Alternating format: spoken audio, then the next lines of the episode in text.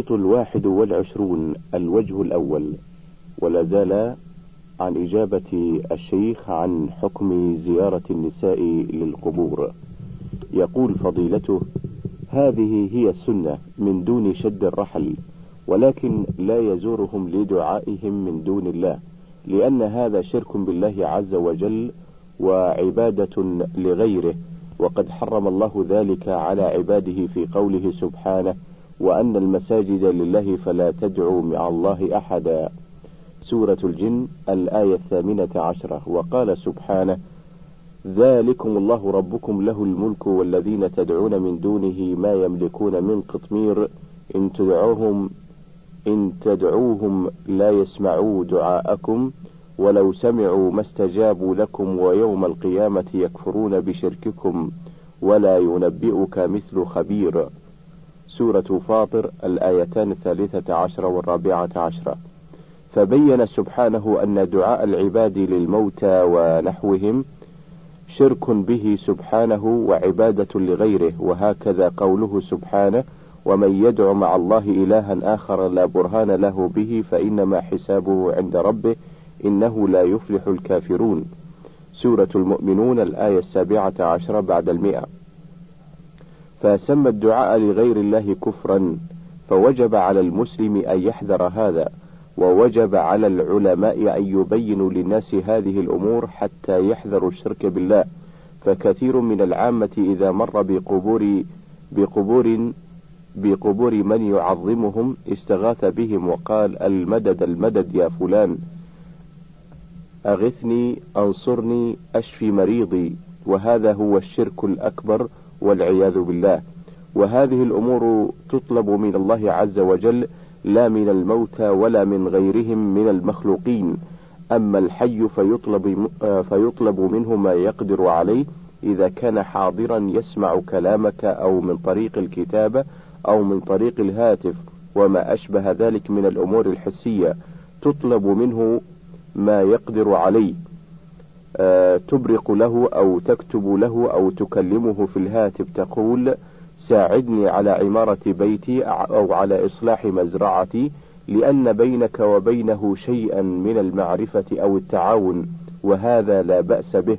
كما قال الله عز وجل في قصة موسى فاستغاثه الذي من شيعته على الذي من عدوه. سورة القصص الآية الخامسة عشرة. أما أن تطلب من الميت أو الغائب أو الجماد كالأصنام شفاء مريض أو النصر على الأعداء أو نحو ذلك فهذا من الشرك الأكبر.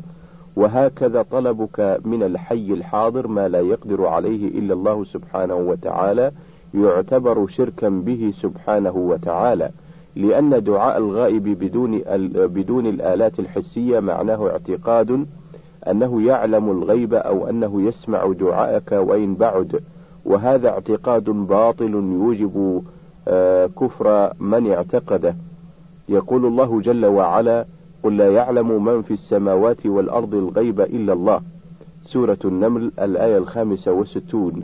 أو تعتقد أن له سرا يتصرف به في الكون فيعطي من يشاء ويمنع من يشاء. كما يعتقده بعض الجهلة في بعض من يسمونهم بالأولياء. وهذا شرك في الربوبية أعظم من شرك عباد الأوثان. فالزيارة الشرعية للموتى زيارة إحسان وترحم عليهم وذكر للآخرة والاستعداد لها.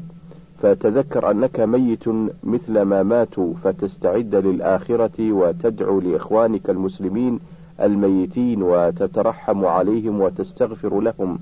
وهذه هي الحكمة في شرعية الزيارة للقبور والله ولي التوفيق. الهامش مجموع فتاوى ومقالات متنوعة. الجزء الخامس في الصفحتين الثانية والثلاثين بعد الثلاثمية وحتى الخامسة والثلاثين بعد الثلاثمية الشيخ بن باز رحمه الله. انتهى الهامش. السؤال سئل فضيلة الشيخ عن رجل بنى مسجدا وأوصى أن يدفن فيه فدفن فما العمل الآن؟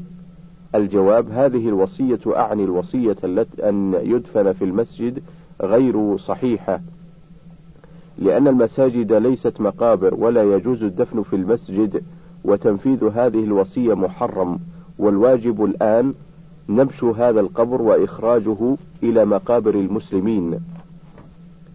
الهامش مجموع فتاوى ورسائل الشيخ ابن عثيمين الجزء الثاني في الصفحة رقم 233 انتهى الهامش.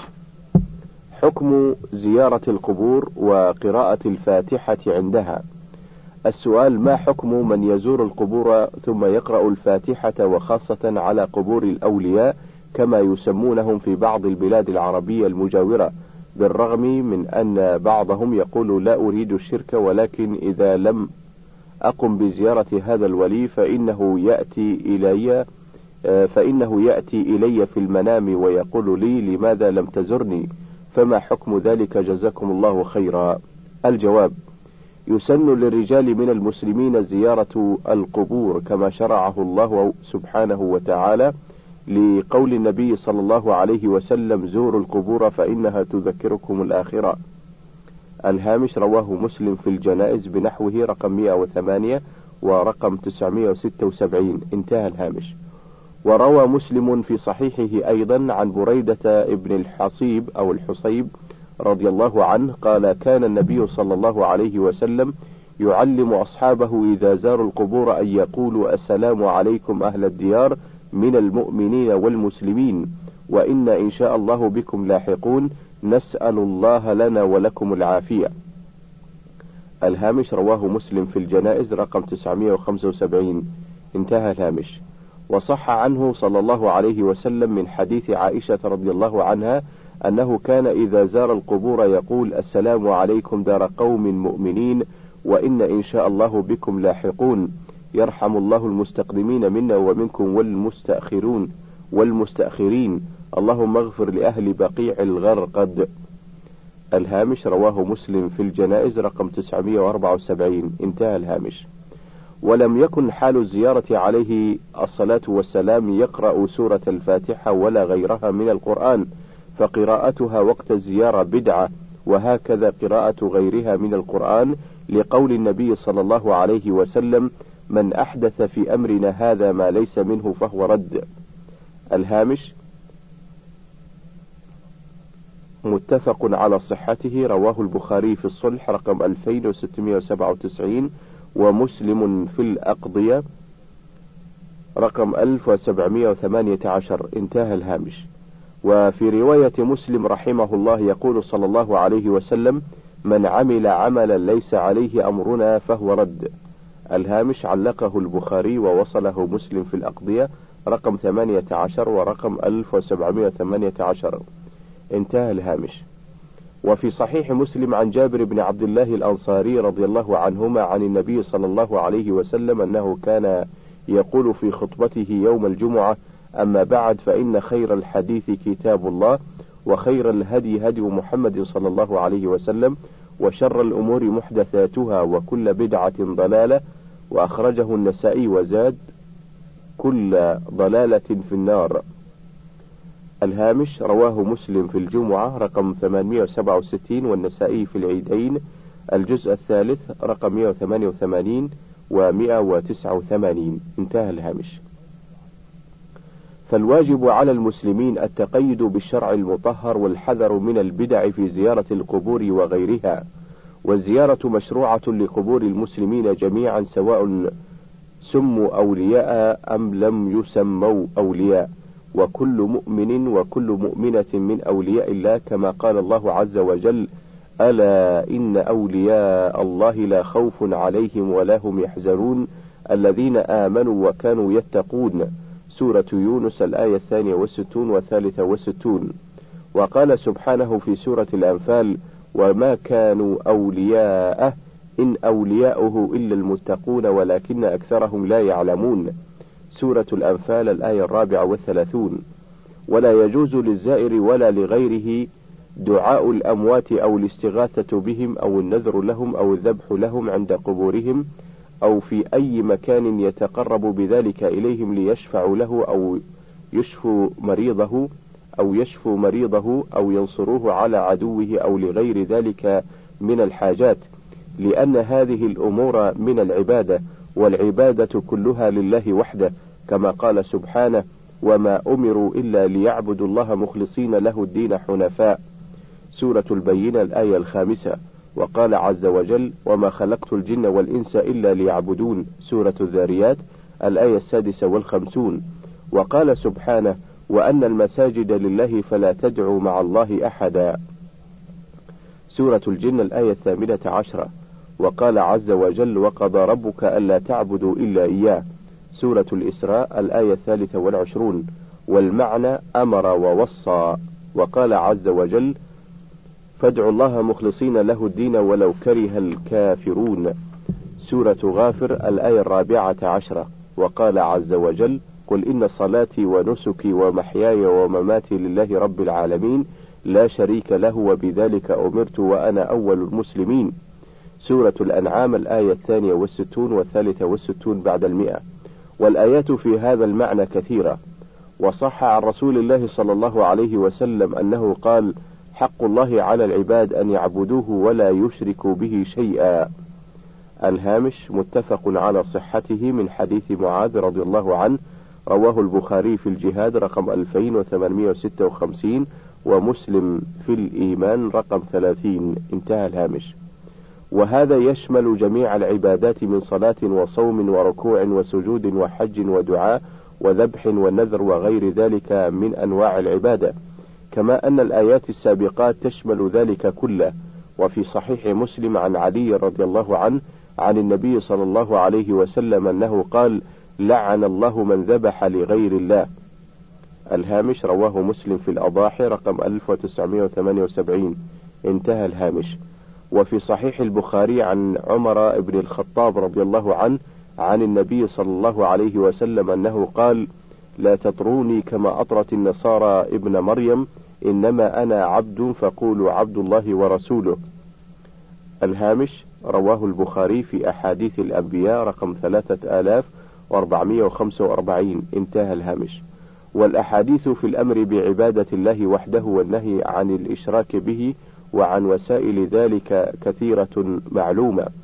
أما النساء فليس لهن زيارة القبور لأن رسول الله صلى الله عليه وسلم لعن زائرات القبور.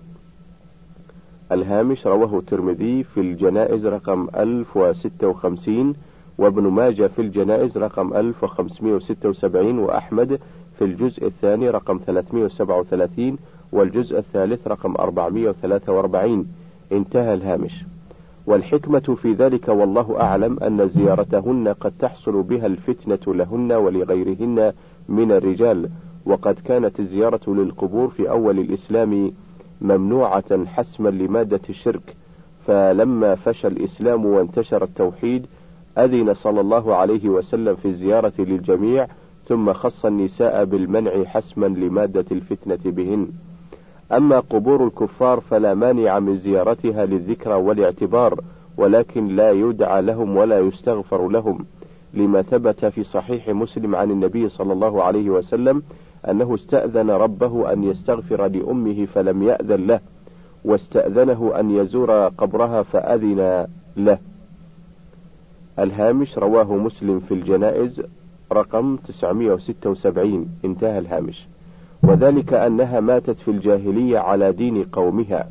وأسأل الله أن يوفق المسلمين رجالا ونساء للفقه في الدين والاستقامة عليه قولا وعملا وعقيدة وأن يعيدهم جميعا من كل ما يخالف شرعه المطهر.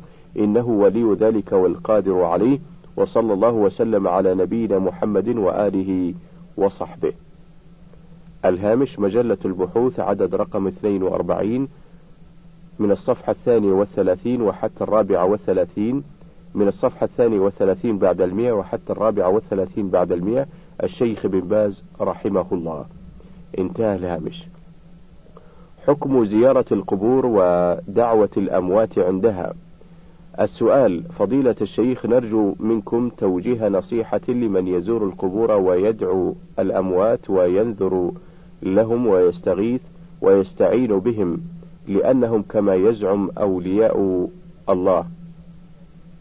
الجواب نصيحتنا لهؤلاء وأمثالهم أن يرجع الإنسان إلى عقله وتفكيره فهذه القبور التي يزعم أن فيها أولياء تحتاج أولا إلى إثبات أنها قبور إذ قد يوضع شيء يشبه القبر ويقال هذا قبر فلان كما حدث ذلك مع أنه ليس بقبر ثانيا إذا ثبت أنها قبور فإنه يحتاج إلى إثبات أن هؤلاء المقبورين أن هؤلاء المقبورين كانوا أولياء لله لأننا ما ندري هل هم أولياء لله أم أولياء للشيطان.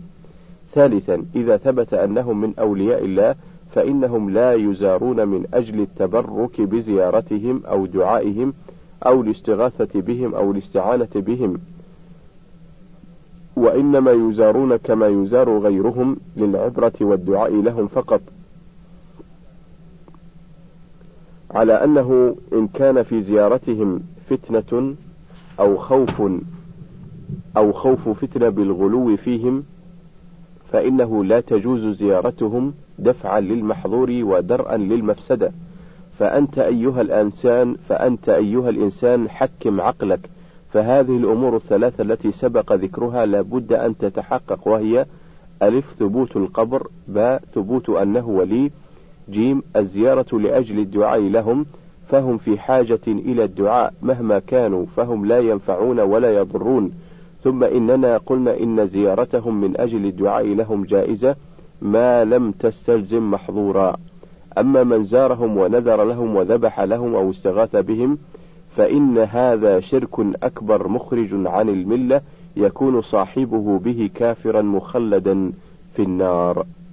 الهامش فتاوى العقيدة الشيخ ابن عثيمين في الصفحتين الثلاثين والواحدة والثلاثين انتهى الهامش. حكم البناء على القبور السؤال ما حكم البناء على القبور الجواب البناء على القبور محرم وقد نهى عنه النبي صلى الله عليه وسلم لما فيه من تعظيم أهل القبور وكونه وسيلة وذريعة إلى أن تعبد هذه القبور وتتخذ آلهة مع الله كما هو الشأن في كثير من الأبنية التي بنيت على القبور. فأصبح الناس يشركون بأصحاب هذه القبور ويدعونها مع الله تعالى.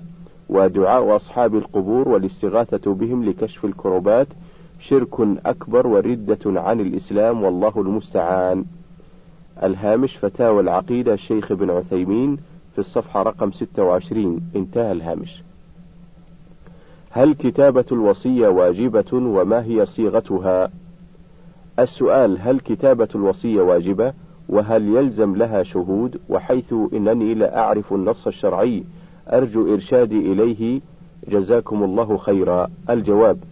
تكتب الوصية حسب الصيغة التالية أنا فلان ابن فلان أو فلان بنت فلان أوصي بأني أشهد أن لا إله إلا الله وحده لا شريك له وأن محمدا عبده ورسوله وأن عيسى عبد الله ورسوله وكلمته ألقاها إلى مريم وروح منه وأن الجنة حق والنار حق وأن الساعة, وأن الساعة آتية لا ريب فيها وأن الله يبعث من في القبور وأوصي من تركت من أهلي وذريتي وسائر أقاربي بتقوى الله وإصلاح ذات البين وطاعة الله ورسوله والتواصي بالحق والصبر عليه وأوصيهم بمثل ما أوصى به إبراهيم عليه الصلاة والسلام بنيه ويعقوب يا بني إن الله يا بني يا بني إن الله اصطفى لكم الدين فلا تموتن إلا وأنتم مسلمون. سورة البقرة الآية الثانية والثلاثون بعد المئة. ثم يذكر ما يرغب أن يوصي به من ثلث ماله أو أقل من ذلك أو مال معين لا يزيد على الثلث ويبين مصارفه الشرعية ويذكر الوكيل على ذلك. والوصية ليست واجبة بل مستحبة إذا أحب أن يوصي بشيء لما ثبت في الصحيحين عن ابن عمر رضي الله عنهما عن النبي صلى الله عليه وسلم أنه قال ما حق امرئ مسلم له شيء يريد أن يوصي فيه يبيت ليلتين إلا ووصيته مكتوبة عنده. الهامش رواه البخاري في الوصايا رقم 2738 ومسلم في الوصية رقم 1627 انتهى الهامش. لكن إذا كانت عليه ديون أو حقوق ليس عليها وثائق تثبتها لأهلها وجب عليه أن يوصي بها حتى لا تضيع حقوق الناس وينبغي أن يشهد على وصيته شاهدين عدلين وأن يحررها لدى من يوثق بتحريره من أهل العلم حتى يعتمد حتى يعتمد عليها. ولا ينبغي أن يكتفي بخطه فقط لأن لأنه قد يشتبه خطه على الناس وقد لا يتيسر من يعرفه من الثقات. والله ولي التوفيق. الهامش مجلة البحوث عدد رقم 33 في الصفحة رقم 111 الشيخ بن باز رحمه الله. انتهى الهامش. ماذا تفعل المرأة إذا مات زوجها؟ السؤال ما هي واجبات وأحكام المرأة نحو زوجها المتوفى عنها؟ الجواب المرأة المتوفى عنها زوجها يجب أن تتربص في بيتها ولا تخرج منه إلا لضرورة. ويجب عليها أن تتجنب جميع الأشياء التي فيها زينة من لباس وحلي وطيب وبخور وكحل ونحو هذا مما يعد زينة ويجوز لها أن تخاطب الناس بالهاتف مثلا ويجوز لها أن تصعد إلى السطح وأن تشاهد القمر. وقد قال بعض العوام إن المرأة المعتدة لا يجوز لها أن تشاهد القمر لأن القمر عندهم وجه إنسان. وإذا خرجت إلى السطح وهي تشاهد القمر معناه أن الإنسان شاهدها وهذا كله من الخرافات فلها أن تبقى في بيتها وتذهب إلى فوق وإلى تحت كما تريد. الهامش كتاب الدعوة رقم خمسة الشيخ ابن عثيمين الجزء الثاني رقم 131 انتهى الهامش. حكم رد المرأة على الهاتف زمن الحداد. السؤال تسأل ابتسام بنت ناصر عن المرأة المتوفي زوجها وهي المتوفى زوجها وهي في العدة هل لها أن ترد على الهاتف مع أنها لا تعلم أرجل هو أم امرأة وماذا يجب على المرأة في العدة؟ الهامش فتاوى المرأة الشيخ بن جبرين في الصفحتين الرابعة والستين والخامسة والستين. انتهى الهامش. الجواب على المرأة زمن الحداد تجنب آه، تجنب الزينة من لباس الشهرة والجمال ومن الحلي والخضاب والكحل للتجمل ونحو ذلك ولا تخرج من بيتها إلا لضرورة ولا تتطيب ولا تتعطر ولا تبرز أمام الرجال الأجانب ويجوز لها في دارها أن تمشي في داخل الدار وملحقاته وأن آه، تصعد أعلاه ونحو ذلك. وإذا احتاجت إلى مكالمة في الهاتف أو, نحو أو نحوه فلا بأس بذلك فإن عرفت أن ذلك المتكلم من أهل النساء والذين يريدون التعرف على من يناسبهم فعليها قطع المكالمة فورا كما يلزم غيرها كما يلزم غيرها ذلك ويجوز لها أن تكلم أقاربها من غير المحارم من وراء الحجاب أو في الهاتف ونحوه. كما يجوز لها ذلك في غير زمن الحداد. لبس سواد حدادا لا أصل له. السؤال هل يجوز لبس الثوب الأسود حزنا على المتوفى وخاصة إذا كان الزوج؟ الجواب لبس السواد عند المصائب شعار باطل لا أصل له والإنسان عند المصيبة ينبغي له أن يفعل ما جاء به الشرع فيقول إنا لله وإنا إليه راجعون. اللهم أجرني في مصيبتي واخلف لي خيرا منها فإن فإذا قال ذلك بإيمان واحتساب فإن الله سبحانه وتعالى يؤجره على ذلك ويبدله ويبدله بخير منها. أما ارتداء لبس معين كالسواد وما شابهه فإنه لا أصل له وهو أمر باطل ومذموم. الهامش فتاوى المرأة شيخ بن عثيمين في الصفحة الخامسة والستين. انتهى الهامش. الطالبة إذا مات زوجها ولزمتها العدة هل يجوز لها مواصلة الدراسة؟ الهامش فتاوى المرأة اللجنة الدائمة في الصفحة رقم 142 انتهى الهامش السؤال توفي زوجها وتلزمها العدة وهي طالبة في المدرسة فهل يجوز لها مواصلة الدراسة أم لا؟ الجواب يجب على الزوجة المتوفى عنها زوجها أن تعتد أن تعتد وتحد في بيتها الذي مات زوجها وهي فيه أربعة أشهر وعشرة. وألا تبيت إلا فيه وعليها أن تجتنب ما يحسنها ويدعو إلى النظر إليها من الطيب والاكتحال بالإثمد وملابس الزينة وتزيين بدنها ونحو ذلك مما يجملها. ويجوز لها أن تخرج نهارا لحاجة تدعو إلى ذلك وعلى هذه وعلى هذا للطالبة المسؤول عنها أن تذهب إلى المدرسة لحاجتها إلى تلقي الدروس وفهم المسائل وتحصيلها مع التزامها اجتناب ما يجب على المعتدة عدة الوفاة اجتنابه مما يغوي بها الرجال ويدعو إلى خطبتها. نشر التعازي في الصحف. الهامش المنتقى من فتاوى الشيخ الفوزان الجزء الثاني رقم 284 انتهى الهامش. السؤال تنشر على مساحات كبيرة في بعض الصحف تعازي لبعض الناس في وفاة أقربائهم وأحيانا تكون الكتابة بلون أبيض على صفحات سوداء وأحيانا بعض العبارات فقط. فما حكم هذا العمل؟ الجواب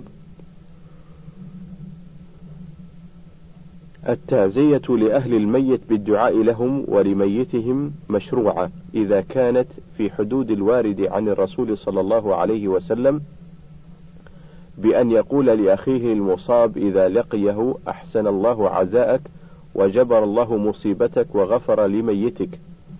الهامش كتاب الأذكار المنتخبة من, من كلام سيد الأبرار صلى الله عليه وسلم للنووي في الصفحة رقم 136 انتهى الهامش. وإذا كان بعيدا عنه وكتب له خطابا ضمنه هذه التعزية فلا بأس بذلك. وأما الإعلان في الصحف عن وفاة الميت فلا داعي له إلا إذا كان القصد منه الإعلام بوفاته من أجل أن يقوم من له عليه حقوق لاستيفائها أو من أجل بيان مكان الصلاة على جنازته من أجل الحضور لذلك أما إذا كان من أجل الإشادة به والمدح فهذا لا ينبغي لأنه قد يفضي إلى المبالغة والإطراء. وأيضا هنا العمل يستدعي تكاليف مادية تدفع للجريدة في مقابل الإعلان وهو عمل لا يترتب عليه فائدة وكذا لا يشرع الإعلان عن مكان العزاء ولا إقامة حفلات وولائم. قال جرير بن عبد الله رضي الله عنه كنا نعد الاجتماع إلى أهل الميت وصنعة الطعام من النياحة. الهامش رواه أحمد الجزء الثاني رقم 204 وابن ماجه في الجنائز رقم 1612 انتهى الهامش. ما يفعل بحق الميت؟ السؤال يقال إن تذكر الميت من قبل الحي مثل ولد يتذكر والده الميت في كل حين وفي كل مكان وزمان والحزن عليه والبكاء عليه والتأثر به. يقال إن الميت يتأثر من ذلك ويضره ويسيء له فينبغي عدم تذكر الميت بحزن وبكاء وتأثر بل يكتفى بالدعاء والاستغفار له والترحم عليه فقط. فما صحة ذلك من عدمه؟ جزاكم الله خيرا. وما ينبغي أن يفعل وما ينبغي أن يفعل بحق الميت. جزاكم الله خيرا. الجواب ورد أنه صلى الله عليه وسلم قال إن الميت يعذب ببكاء أهله عليه. رواه البخاري. الهامش رواه البخاري في الجنائز رقم ألف رقم ألف ومئتين وستة وثمانين ومسلم في الجنائز رقم تسعمائة وثمانية وعشرين. انتهى الهامش.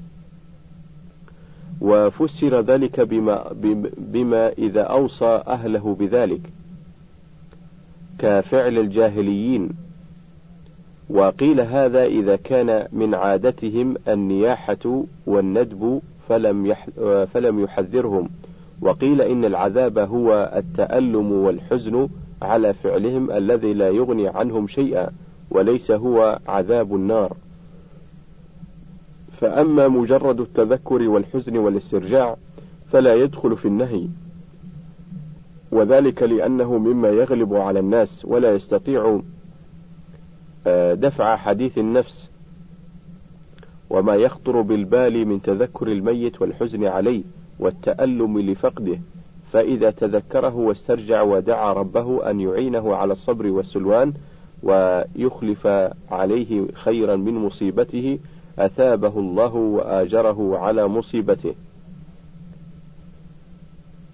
الهامش اللؤلؤ المكين الشيخ بن جبرين في الصفحتين الثالثة والستين والرابعة والستين. الأيمان والنذور. الحلف بالنبي صلى الله عليه وسلم. السؤال بعض الناس يحلفون بالنبي صلى الله عليه وسلم وبأولادهم بدون قصد لكن ألسنتهم اعتادت على ذلك فهل هم محاسبون على ذلك؟ الجواب لا يجوز لأحد أن يحلف بالنبي صلى الله عليه وسلم ولا بغيره من المخلوقين. بل ذلك من المحرمات الشركية لقول النبي صلى الله عليه وسلم من كان حالفا فليحلف بالله أو ليصمت. الهامش متفق على صحته رواه البخاري في الشهادات. رقم 2679 ومسلم في الأيمان الجزء الثالث رقم 1646 انتهى الهامش. وقوله صلى الله عليه وسلم من حلف أو من حلف بغير الله فقد كفر أو أشرك. الهامش خرجه أبو داود في الأيمان رقم ثلاثة آلاف ومئتين وواحد وخمسين والترمذي في النذور رقم ألف وخمسمائة وخمسة وثلاثين بإسناد صحيح ولأحاديث أخرى وردت في ذلك. انتهى الهامش. وقد حكى الإمام ابن عبد البر رحمه الله إجماع أهل العلم على أن الحلف بغير الله لا يجوز فالواجب على المسلم أن يحذر ذلك وأن يتوب إلى الله مما سلف من ذلك ومن سائر المعاصي وأن يستقيم على الحق ويحافظ عليه رغبة فيما عند الله من الخير والأجر الجزيل وحذرا من غضبه وعقابه وبالله التوفيق. الهامش كتاب الدعوة الشيخ بن باز رحمه الله. انتهى الهامش. حكم الحلف بغير الله. ما حكم الحلف بغير الله تعالى مع أن النبي صلى الله عليه وسلم روي عنه أنه قال أفلح وأبيه إن صدق. الهامش رواه مسلم في الأيمان أو في الإيمان رقم تسعة وأحد عشر. انتهى الهامش. الفتوى الحلف بغير الله عز وجل مثل أن يقول وحياتك أو وحياتي أو السيد الرئيس أو الشعب كل هذا محرم. بل هو من الشرك لأن هذا النوع من التعظيم لا يصح لا يصح إلا لله عز وجل. ومن عظم غير ومن عظم غير الله بما لا يكون إلا لله فهو شرك.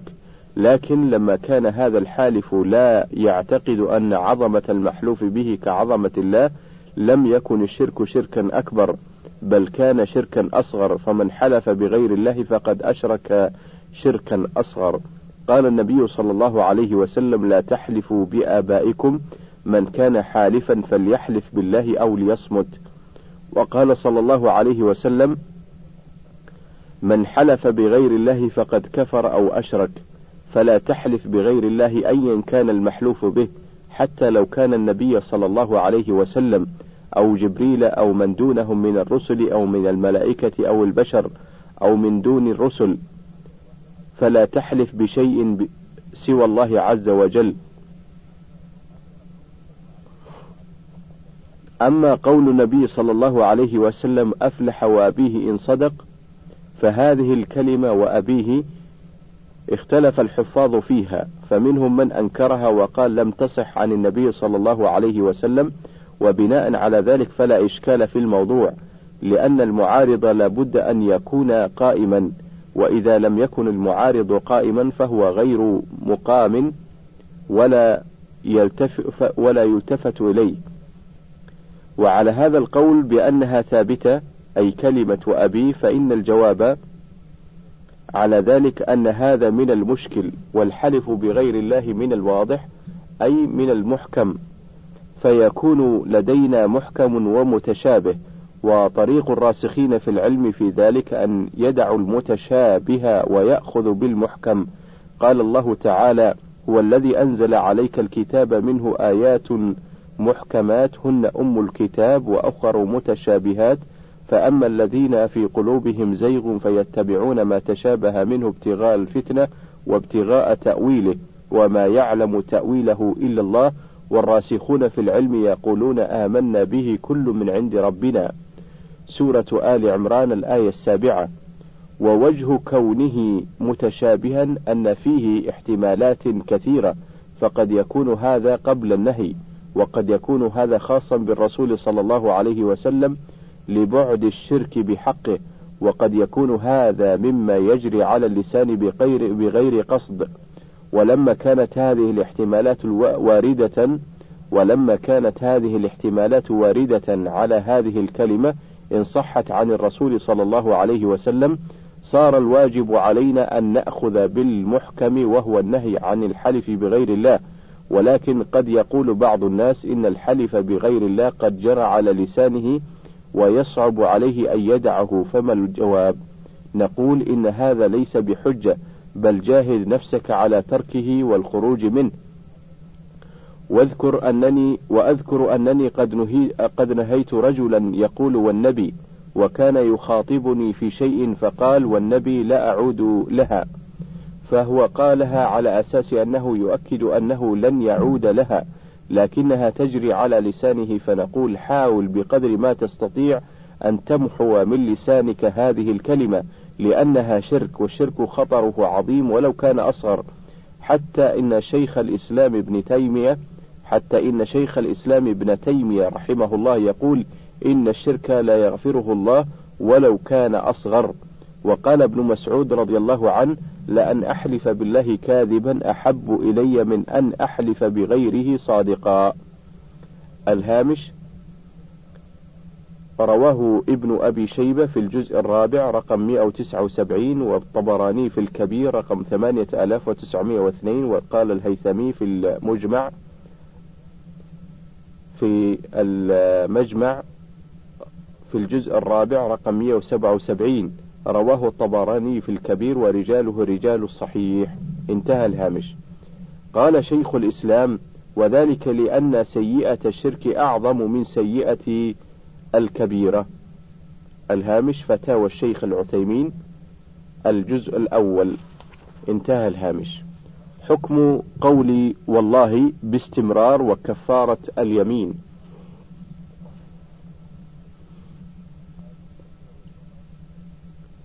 الهامش فتاوى المرأة في الصفحتين الثانية والسبعين والثالثة والسبعين الشيخ بن باز رحمه الله. سؤال أردد في كثير من الأحيان وأنا أتكلم كلمة والله فهل يعتبر هذا يمينا؟ وكيف أكفر عنه إذا حنثت؟ الجواب إذا كرر المسلم المكلف أو المسلم المكلفة كلمة والله على فعل شيء أو ترك شيء عن قصد وعقد مثل عن قصد وعقد مثل أن يقول والله لا أزور فلانا أو يقول والله أزور فلانا مرتين أو أكثر أو يقول والله لا أزورن فلانا وما أشبه ذلك فإنه متى حنث بأن لم يفعل ما حلف على فعله أو فعل أو فعل ما حلف على تركه فإن عليه كفارة يمين وهي إطعام عشرة مساكين أو كسوتهم أو عتق رقبة. والواجب في الإطعام نصف صاع من قوت البلد من تمر أو أرز أو غيرهما وهو كيلو ونصف تقريبا. والكسوة هي ما يجزئ آه، في والكسوة هي ما يجزئ في الصلاة كالقميص أو الإزار والرداء. فإن لم يستطع واحدة من هذه الثلاث وجب عليه أن يصوم ثلاثة أيام. لقوله سبحانه لا يؤاخذكم الله باللغو في أيمانكم ولكن يؤاخذكم بما عقدتم الأيمان.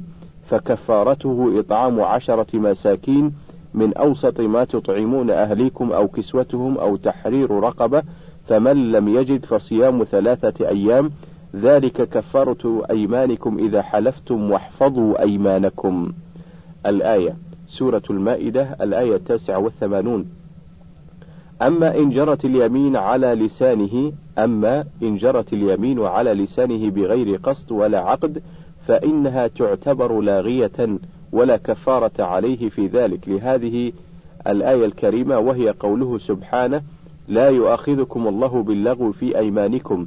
سورة المائدة الآية التاسعة والثمانون. وإنما تجزئه كفارة كفارة واحدة عن الأيمان المكررة إذا كانت على فعل واحد كما ذكرنا آنفا. أما إن كانت على أفعال فإنه يجب عليه عن كل يمين كفارة مثل أن يقول والله لا أزورن فلانا والله لا أكلم فلانا والله لأضربن فلانا وما أشبه ذلك. فمتى حنث في واحدة من هذه الأيمان وأشباهها وجب عليه كفارتها. فإن حنث فيها جميعا وجب عليه عن كل يمين كفارة والله ولي التوفيق. حكم كثرة الحلف صدقا وكذبا. السؤال لي قريب يكثر الحلف بالله صدقا وكذبا. ما حكم ذلك؟ الجواب ينصح ويقال له ينبغي لك عدم الإكثار من الحلف ولو كنت صادقا لقول الله سبحانه وتعالى واحفظوا أيمانكم. وقوله صلى الله عليه وسلم ثلاثة لا يكلمهم الله ولا ينظر إليهم يوم القيامة ولا يزكيهم ولهم عذاب أليم.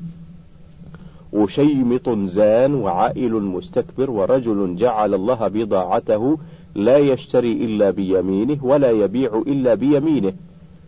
الهامش رواه الطبراني في الكبير رقم ستة آلاف ومئة وأحد عشر وفي الأوسط بنحوه رقم خمسة آلاف وخمسمائة وسبعة وسبعين وفي الصغير الجزء الثاني رقم واحد وعشرين. قال الهيثمي في المجمع أو في المجمع آه، في الجزء الرابع رقم 78 رجاله رجال الصحيح. انتهى الهامش. وكانت العرب تمدح بقلة الأيمان كما قال الشاعر قليل الألايا حافظ ليمينه إذا صدرت منه الألية برتي.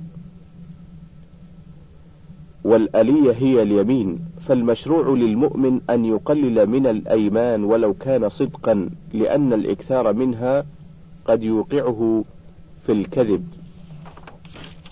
ومعلوم أن الكذب حرام وإذا كان مع اليمين صار أشد تحريما لكن لو دعت الضرورة أو المصلحة الراجحة إلى الحلف الكاذب فلا حرج في ذلك لما ثبت عن النبي صلى الله عليه وسلم من حديث أم كلثوم بنت عقبة ابن أبي المعيط رضي الله عنها أن النبي صلى الله عليه وسلم قال ليس الكذاب الذي يصلح بين الناس فيقول خيرا أو ينمي خيرا قالت ولم أسمعه يرخص في شيء مما يقول الناس إنه كذب إلا في ثلاث الإصلاح بين الناس والحرب وحديث الرجل امرأته وحديث المرأة زوجها. الهامش رواه البخاري مختصرا على المرفوع في الصلح رقم 2692 ومسلم في الصحيح في البر والصلة رقم 2605 انتهى الهامش. فإذا قال في إصلاح بين الناس والله إن إن أصحابك يحبون الصلح ويحبون أن تتفق الكلمة ويريدون كذا وكذا ثم أتى الآخرين وقال لهم مثل ذلك ومقصده الخير والإصلاح فلا بأس بذلك للحديث المذكور. وهكذا لو رأى إنسانا يريد أن يقتل شخصا ظلما أو يظلمه في شيء آخر فقال له والله إنه أخي حتى يخلصه من هذا الظالم. إذا كان يريد قتله بغير حق أو ضربه بغير حق وهو يعلم وهو يعلم أنه إذا قال أخي تركه احتراما له وجب عليه مثل هذا لمصلحة تخليص أخيه من الظلم. والمقصود أن الأصل في الأيمان الكاذبة المنع والتحريم إلا إذا ترتب عليها مصلحة كبرى أعظم من الكذب كما في الثلاث المذكورة في الحديث السابق.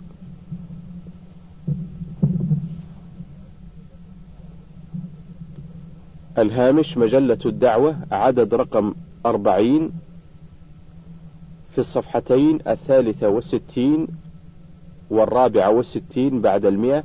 الشيخ بن باز رحمه الله. انتهى الهامش.